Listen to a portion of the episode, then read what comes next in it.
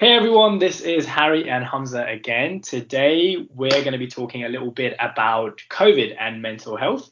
Um, so we've split the discussion into a few parts. The first is just looking at how COVID is affecting mental health. Then we go on to talk a little bit about how the field of mental health and psychiatry is itself being affected by AI-based technology. And finally, we talk about gaming and how gaming is changing the way we are interacting with our friends and family, and what impact is that going to have on our mental health.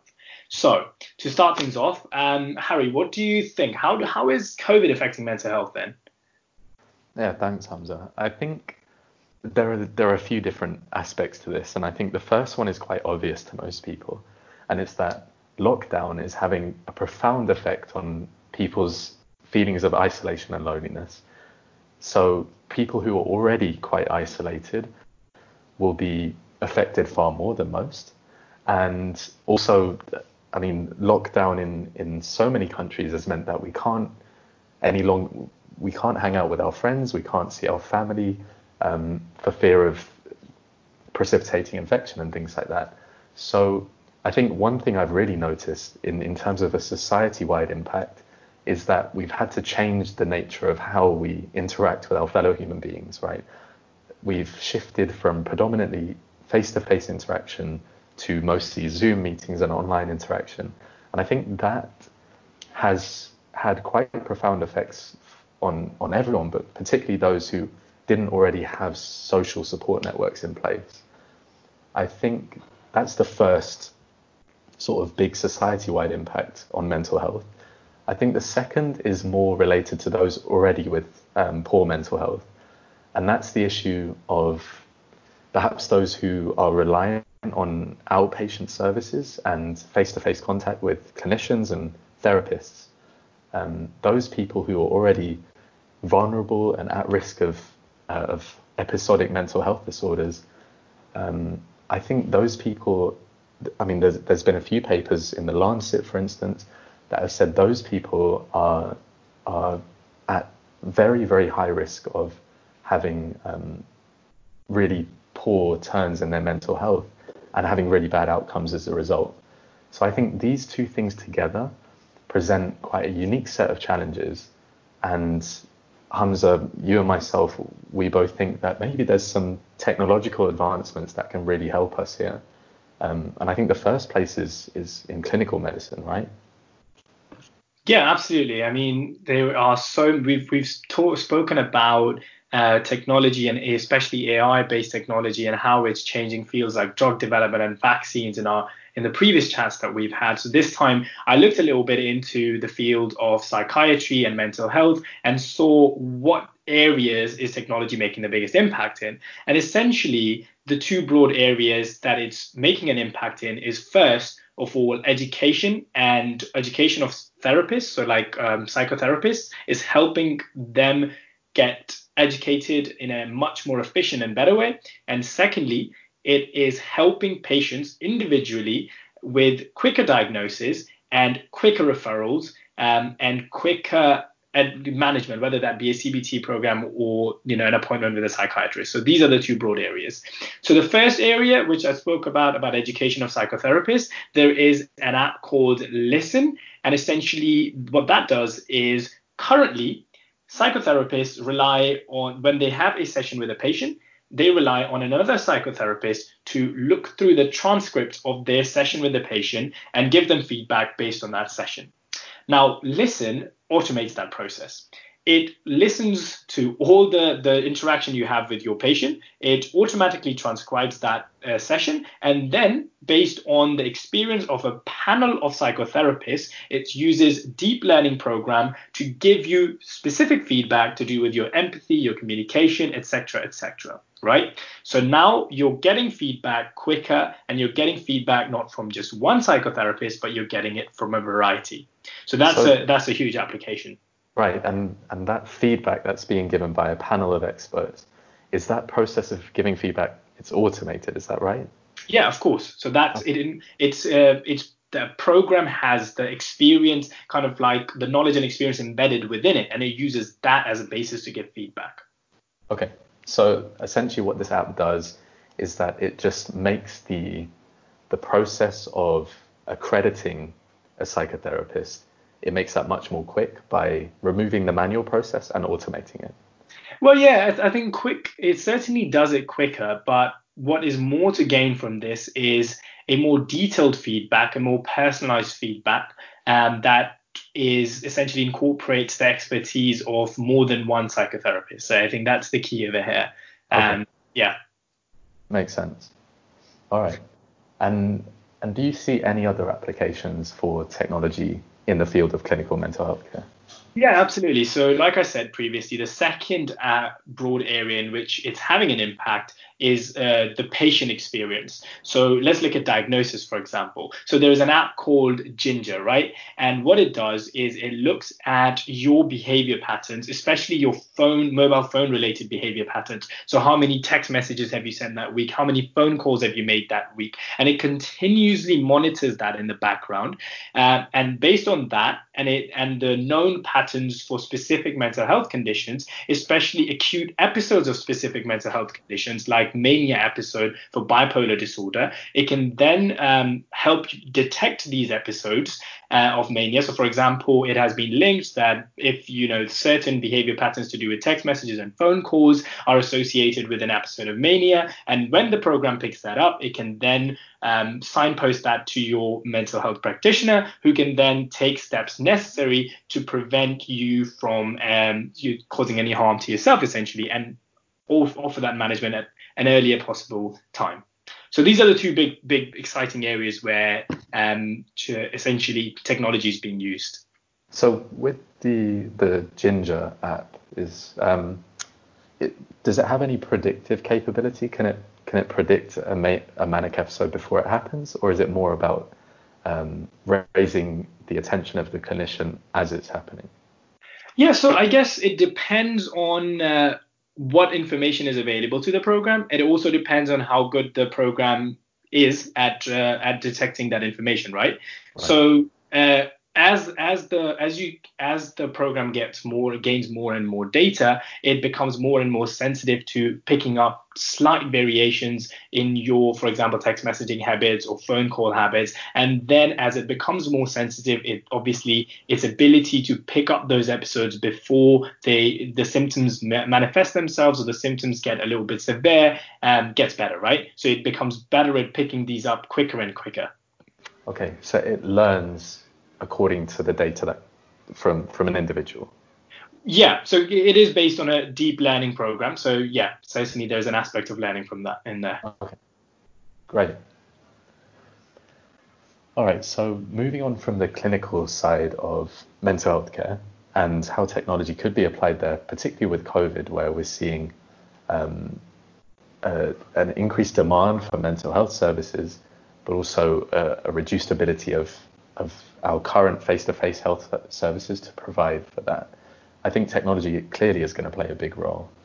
But moving on from that, if we think about uh, technology that could play a wider impact in society as a whole, right back at the start, we talked about how the uh, lockdown is changing the nature of human interaction, right? Where people relied largely upon face to face interactions and social gatherings and things like that.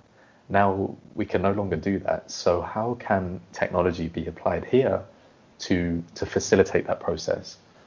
So pe- people are largely using things like Zoom for face-to-face interactions online, things like that. But where I think uh, there's quite a unique potential here is in in gaming. So in, in particular, I read an article uh, about Fortnite, which is quite a popular game, particularly um, mostly among teenagers.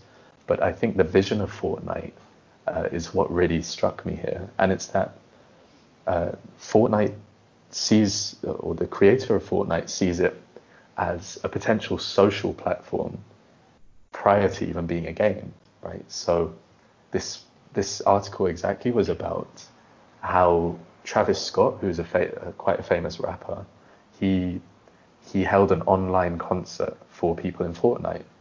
And so where Fortnite is usually this massive open world kind of shooting game where you play with your friends, now instead it was a means for friends to come together and watch a concert by their favorite artist. And I think 10 or 12 million people tuned into this. So in that sense, I, I imagine it was probably the biggest concert ever.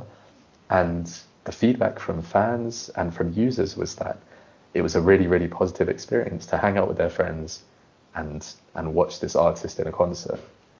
And I think this idea for for a lot of people is quite hard to grasp. How how can you find meaning or or enjoyment in that? But it, it goes to show that we're we're reassessing what it means to interact with our friends, and in that process, we're seeing completely new possibilities open up.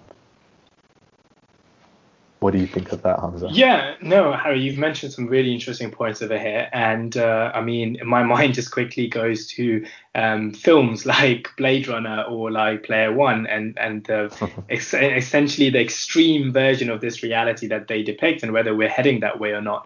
But bringing it back to sort of mental health and and COVID, so how do you think such transform like new levels of interacting with our peers um, online? How, how do you think that's affecting people's mental health? Is it a good thing? Is it a bad thing? Or a bit of both?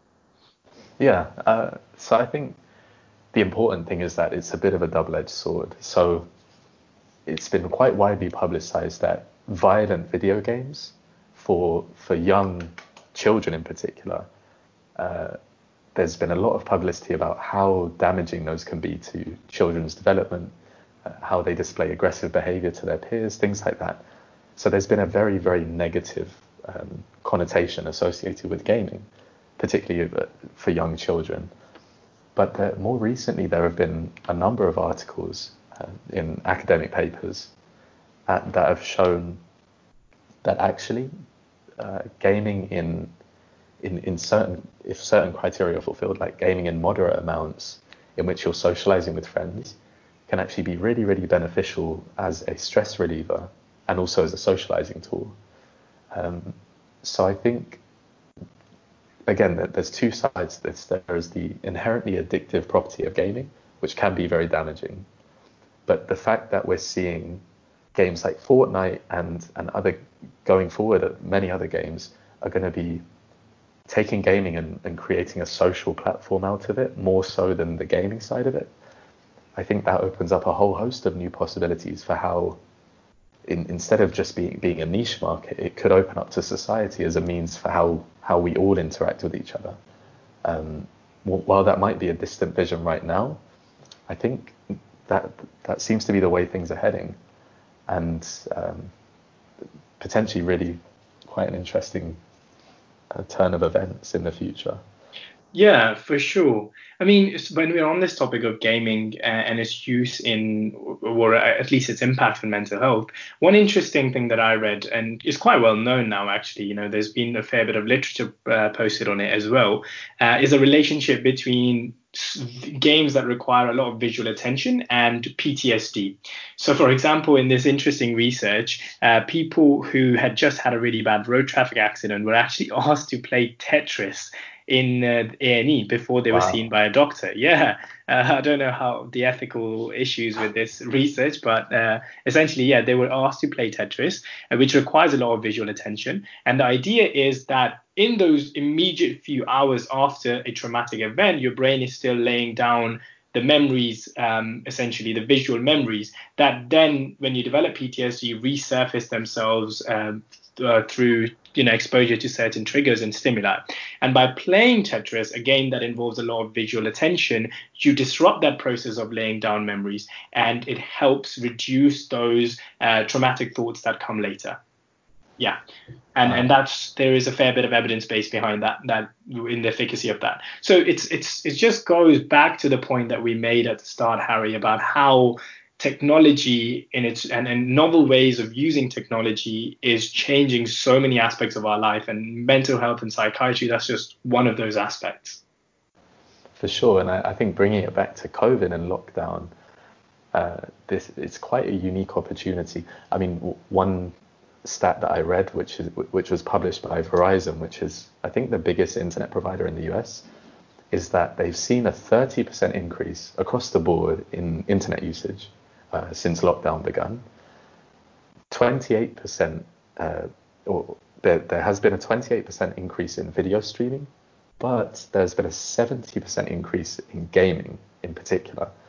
And uh, I think that shows that people are increasingly turning to gaming as as a as an outlet and as a form of escapism from from all of our experiences.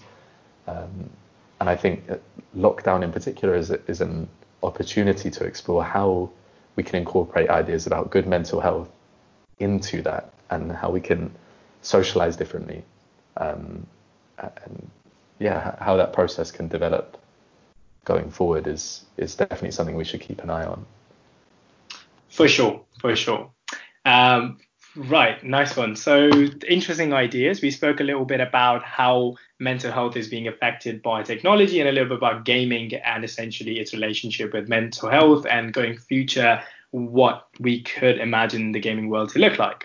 So thank you so much for listening to us. We would again love to hear your comments and uh, essentially a discussion would be great. What do you what you guys think about the topic in general or any thoughts? Um, it would be much appreciated. For sure. I think in particular what uh, what mental health could look like uh, in the in the coming months or years, given new technologies uh, that that could be used, but also more broadly, what could socializing look like? Um, given new uses of technology and and the new uh, pressures on on in-person socializing that are coming with lockdown. Uh, what I would like to draw people's attention to is our Twitter account, which is definitely a great space to stay in touch with what we do. Um, it's uh, AI underscore FutureMed, and on, on that account we we post various articles and we also post our recordings. So please go and check that out. Uh, and in the meantime, thanks thanks for listening.